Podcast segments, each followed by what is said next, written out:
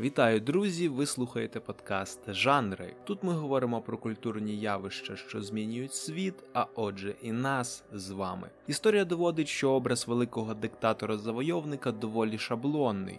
Кого не візьми при детальному обстеженні, одразу кидаються в очі непомірні амбіції, нахабність та руки по лікті замащені кров'ю. І тим не менш в людській природі уявляти диктатора якимось надзвичайним створінням, що точно сильніше, мудріше і взагалі по всіх параметрах параметрах домінує над іншими. Здається, що чемпіоном серед таких образів є образ Наполеона Бонапарта. Як стверджує інтернет, загальна кількість книг, написаних різними мовами та авторами про цього полководця з моменту його смерті, складає близько 60 тисяч різних видань. І це дійсно вражає, оскільки в усьому цьому потоці слів та сухих документальних фактів справжня людина з усіма її слабкостями та дурощами поступово обросла міфом і видається нам вже чимось на кшталт гордої античної статуї, що в жодному разі не какала і не колупалася в носі.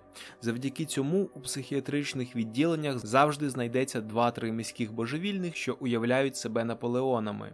Тому кожен реалістичний погляд на такі історичні постаті дійсно важливий, оскільки допомагає нам сформувати чисте, без ідеалізації розуміння їх як особистостей, їхнього життя та становлення. Таким чином ми підбираємося ближче до теми нашої сьогодні сьогоднішньої розмови, а поговоримо ми про стрічку Рідлі Скотта Наполеон, в якій автор пропонує нам свій доволі таки безпристрасний погляд на гучну історію життя цього загадкового воєначальника. Отож, приготуйтесь до культурологічних теревень, бо ми починаємо. Стрічка зображує нам шлях, який пройшов Бонапарт від звичайного офіцера і аж до імператора Франції. Певна річ, що одразу після прем'єри, наче за помахом чарівної палички, з'явилася ціла армія істориків, кожен зі своїм томиком біографії Наполеона під рукою і з гнівними зауваженнями щодо правильності чи неправильності всякого роду історичних деталей у фільмі. Ми з вами подібним займатися не будемо. Нас цікавить безпосередньо кінематографічна складова кінцевого продукту, її і будемо розбирати. Хоча кількома цікавими фактами, які мені пощастило накопати, я з вами певна річ поділюся. На початку фільму ми бачимо, як Наполеон спостерігає сцену страти Марії Антуанетти, дружини короля Людовіка XVI, якого вже гільотинували кількома місяцями раніше. Ця подія знаменувала перемогу французької революції, смерть всякої монархії і, начебто, безповоротне становлення республіки. В чому полягала ідея республіки? Свобода, рівність, братерство. Ну, принаймні так оголошувалося і було задумано на початку. Так як то часто буває, зрештою, все скотилося до класичного класичного комуністичного терору. І певна річ, як показує життя, така ситуація створює причудові умови для побудови кар'єри диктатора. Поступово, звісно ж. Хоча на той час амбіції у Наполеона були скромні, як і всі порядні тогочасні вискочки, він гордо називав себе громадянином, сподівався вислужити сяку таку посаду і одружитися з дочкою якогось багатого фабриканта. Проте кілька випадкових перемог створили навколо нього ареол слави, яка, як то часто буває, буває, пробудила бажання отримати більше. Зрештою, доля звела Наполеона з Жозефіною Богарне, що повністю захопила його розум і серце. Власне, їхні стосунки є центральною сюжетною лінією у фільмі. З побаченого ми розуміємо, що ця жінка вразила полководця куди більше, ніж він її. Тобто Наполеон дійсно шалено в неї закохався, чого не можна сказати про неї.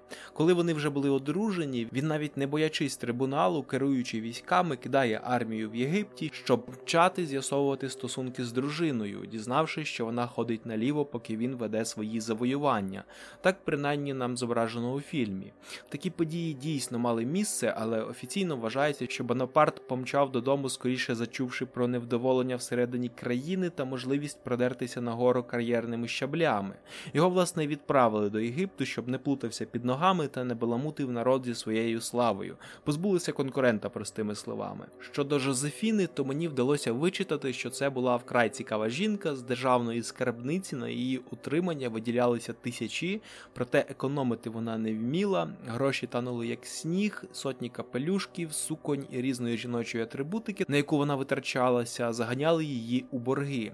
У фільмі цього, звісно, не показано, проте для розуміння образу вам буде цікаво дізнатися, що через це вона зробилася таємним агентом на зарплаті тогочасного міністра поліції і жахливого нишпорки Жозефа Фуше.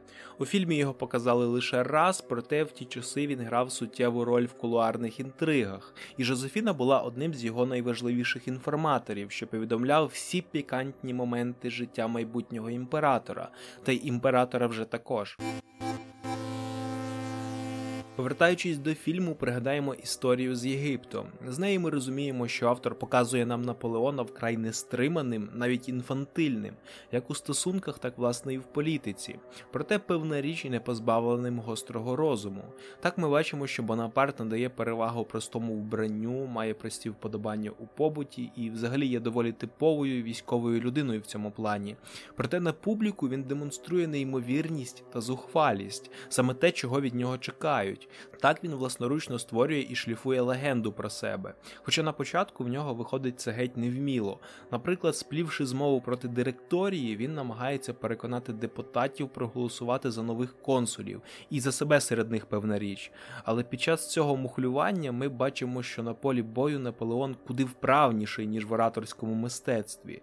Депутати розуміють, що це банальна спроба захопити владу і готові навіть нам'яти полководцю боки за таку зухвалість. Від отримування на горіхи його рятує тільки армія, що сліпо йому вірить, і яку задля досягнення своїх цілей він використовує як джерело тиску. Але що ми бачимо вже згодом?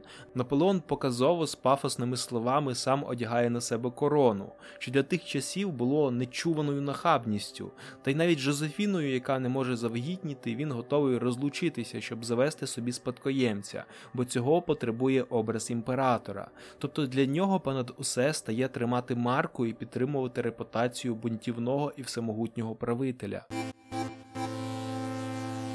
Про стосунки Наполеона з Жозефіною ми вже говорили. Так вони дійсно стають центром сюжету, і що нетипово для голівудського кіно, зображуються надзвичайно реалістичними. Тобто, спочатку ми бачимо, що Жозефіна, наче й не дуже любить свого чоловіка, він її ревнує, вона йому зраджує, загалом ніякої ідилії. Проте, чим далі Бонапарт продирається кар'єрними сходами, тим більше дружина до нього прив'язується.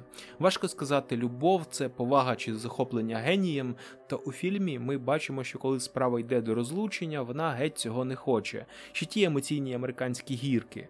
Щодо решти фільму, то у ньому варто також виділити сцени баталій. Я не берусь судити про їх історичну достовірність, та як простого глядача вони мене вразили. Все відтворено надзвичайно епічно, з великою кількістю декорацій, костюмів і масовки. Одразу відчувається масштаб та вправна рука майстра. Що ж, у мене все. Свої лайки та підписки лишайте на наших каналах в YouTube, SoundCloud, Apple Podcast, Telegram та не забувайте про Facebook.